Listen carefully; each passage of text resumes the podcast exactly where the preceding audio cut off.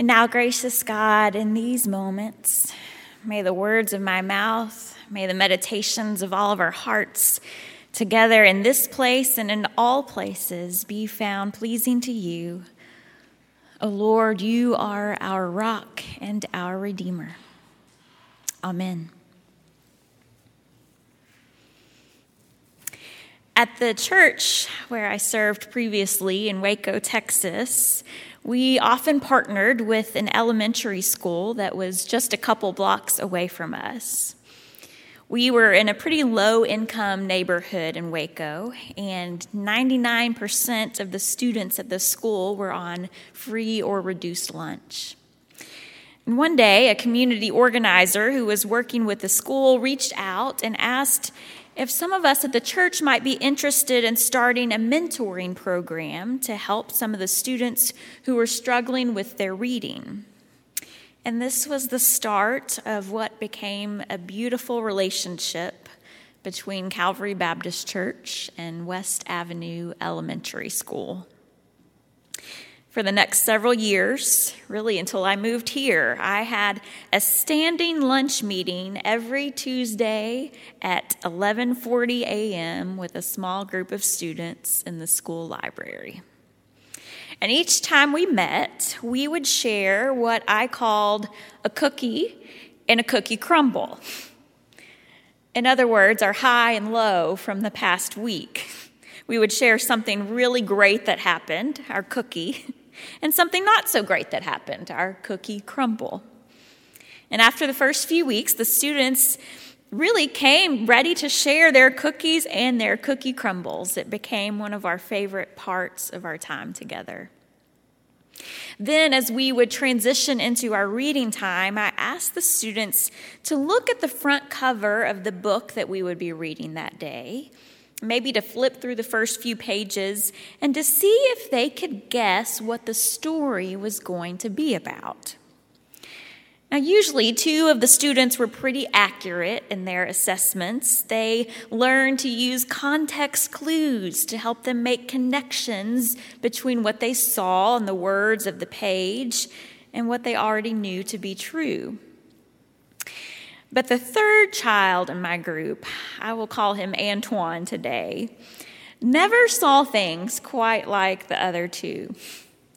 And so each week when I would ask this question, Antoine would go on these long, imaginative tangents to tell me the story that was actually going on in this week's book. So, for instance, if there were children playing in a park on the front cover of the book, then Antoine said, obviously, this was going to be about how they were going to be eaten by dinosaurs. Right? Or maybe if there were a picture of a monkey at the zoo on the front cover, then clearly this book was going to be about a town where it rains marshmallows every day because marshmallows are awesome. And I always looked forward to hearing what Antoine was going to come up with about the story each week. I just loved that he wasn't limited to what he saw right there in front of him. He literally never judged a book by its cover. One day he came to our meeting and he had 18 cookies to share with the group. And so he proceeded to tell us from 1 to 18 about the greatest things that had ever happened to him in his life. I honestly don't know if any of them were actually true. But that was precisely the point. Antoine had this beautiful imagination, and he believed the impossible. And as people who are called to practice resurrection, this completely impossible seeming thing within our faith tradition, I think God invites us to do the same. But this isn't something that we are naturally taught to do, is it? I mean, more often than not, we are like the other two students in my group, and we are taught to read between the lines, to look for factual evidence and context clues to help us draw logical conclusions about what is going on. which is exactly what Thomas is trying to do in today's text. John 20, verse 19 is right where we left off last Easter Sunday. The disciples have returned from the empty tomb, but even though they have heard this good news that Jesus is risen, they haven't seen it, and so they just can't believe it. And so in fear, they are huddled together behind locked doors, not really sure what in the world is going to happen next. But all of a sudden, Jesus just comes into the room, right through the locked doors, and breathes peace among them. It's this incredible moment. But for some reason, we learn in verse 24 that Thomas is not with them when this happens. And so when he finds out, he says, "Are you all sure you weren't just dreaming this up or something? I mean, it sounds great, but unless I see the mark of the nail in his hands, I just don't know that I can believe something like that." Now, Thomas often gets a bad rap here. People call him Doubting Thomas, a name that Scripture actually doesn't give him. But really, he's not asking for anything more than what the other disciples have already had the chance to experience for themselves. He says, I need to see the evidence, the context clues, in order to believe, which I would venture to guess is the way most of us would respond to this situation too. It's like what happened this week when Kathy Collier called me on my way home from a workout on Monday evening and frantically told me that a car had somehow crashed into the front of the church. And I said, what? And then Sharon Sanders, who was on the other line, shared how she was practicing the organ when the whole building shook like an earthquake or an explosion. And so she went outside to see what had happened, and that's when she discovered this awful wreck that had happened and this car that had crashed into the building. And I was driving down Hurstbourne, and I just remember being in shock because I couldn't imagine something like this happening. And I called Carol Harston, and I'm explaining it to her. And she said, what do you mean? I just don't understand. Like, where is the car? And I said, I don't know. And so I immediately turned my car around and began driving to the church. I needed to talk to the police. I wanted to see if anyone was hurt. Thankfully, no one was. But also, there was just this part of me that just needed to see it in order to believe it. And Thomas needed the same. Amazingly, Jesus answers his request here. About a week later, Thomas is back with the disciples in the upper room when Jesus returns. And immediately, Jesus says to him, look at my hands. See them for yourself. Reach out your hand. Put it in my side. Do not doubt, but believe. It's a beautiful reminder for us that Jesus is always ready to respond to what we need. And Thomas responds to all of this by saying these words, my Lord and my God. Now, Thomas's words here may not be that revolutionary to us. We sing and speak these words all the time in church. I've heard them this very morning. But in the ancient world, they would have been incredibly subversive. The phrase Lord and God was commonly used in reference to Caesar, and to use these same words in reference to Jesus would have been to subvert the power of the Roman Empire, which is why these words are actually one of the most powerful testimonies we have in all of Scripture. Jesus says to Thomas, you have believed because you have seen me, but blessed are those who have not seen and yet have come to believe. But who are those people about whom Jesus is referring here? It's not Thomas. It's not any of the other disciples either. They have seen Jesus. He's standing right there with them. Instead, Jesus is talking about the people who will come after them, It's the people who will hear about and read about what has happened, although they will never see it with their own eyes. Which perhaps means that Jesus is talking about people like you and people like me and anyone who has not seen and yet is still seeking to believe. Even when we don't have all the facts, even when we don't have evidence, even when it seems completely impossible. Except, I don't know about you, but more often than not, I find myself discouraged by so many seemingly impossible situations surrounding us these days.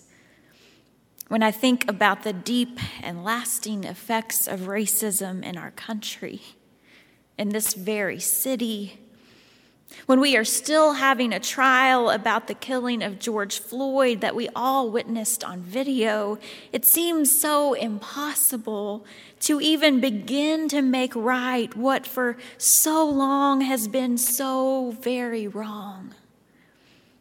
When I think about the problem of gun violence in our country right now, just weeks after two more mass shootings in Atlanta and Boulder, and the statistic that roughly 100 Americans are being killed every single day right now because of gun violence, it seems impossible to make any sort of change.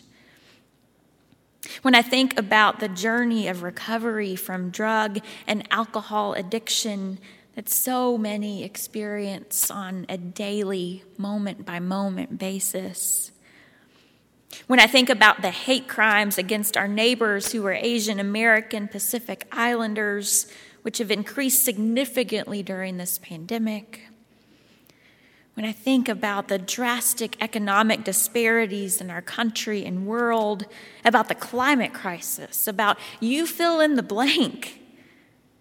I mean, there are just so many situations about which it seems completely impossible to imagine any other alternatives. But you know, when Mary Magdalene went to Jesus' tomb early that morning while it was still dark, and even when she saw this tomb was empty, it seemed completely impossible for her to imagine that Jesus might, in fact, be alive. It's why even when she saw Jesus face to face, she just couldn't believe it. It was impossible. She thought he must be the gardener because she just couldn't imagine any alternative to her grief and pain and despair. And you see, if we are not careful, we will go about our lives in the exact same way. We will find ourselves thinking about these situations like we have been taught to do, to look for factual evidence and context clues to help us draw logical conclusions, which is precisely what Mary did that day too. But friends, we are called to follow after a God who defied the facts and disobeyed logic, a God whose life, death, and resurrection invite all of us to believe things that otherwise seem impossible. And so perhaps one of the questions for us to ask ourselves today is this: in what impossible situation is God inviting me to believe anyway? Even when the facts I know or the evidence I see in front of me seem to suggest otherwise.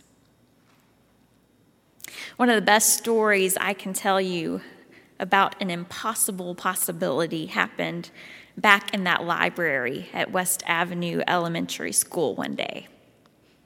You see, there's one thing I didn't tell you about Antoine at the beginning of the sermon. Although he was in the second grade, he actually couldn't read yet. And so part of the reason he dreamed up these imaginative alternatives to my books is because he couldn't read the title or the words on the page.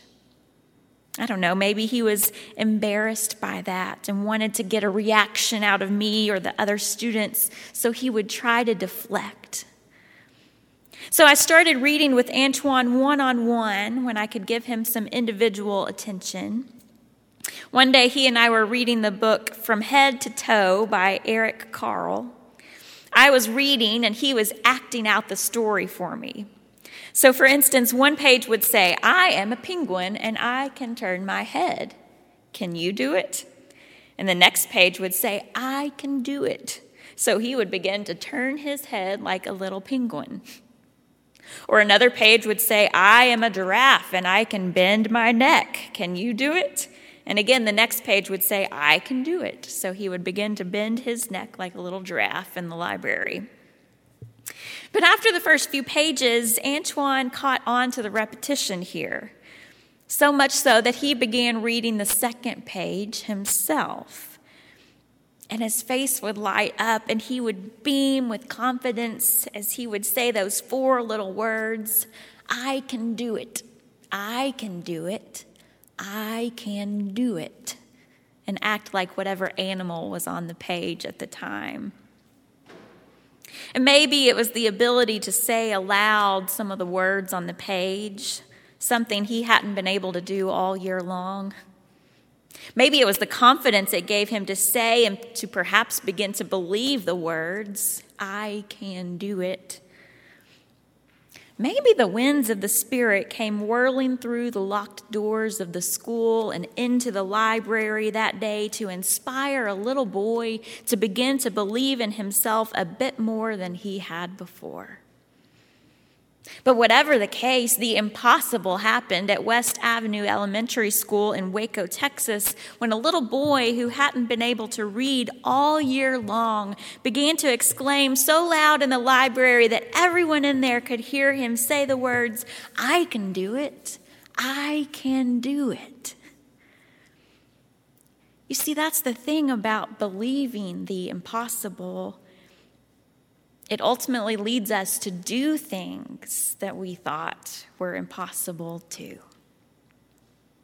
Another Thomas Merton, once said, we are called not only to believe that Christ once rose from the dead, thereby proving he was God, we are called to experience that resurrection in our own lives by entering into this dynamic movement, by following the Christ who lives in us.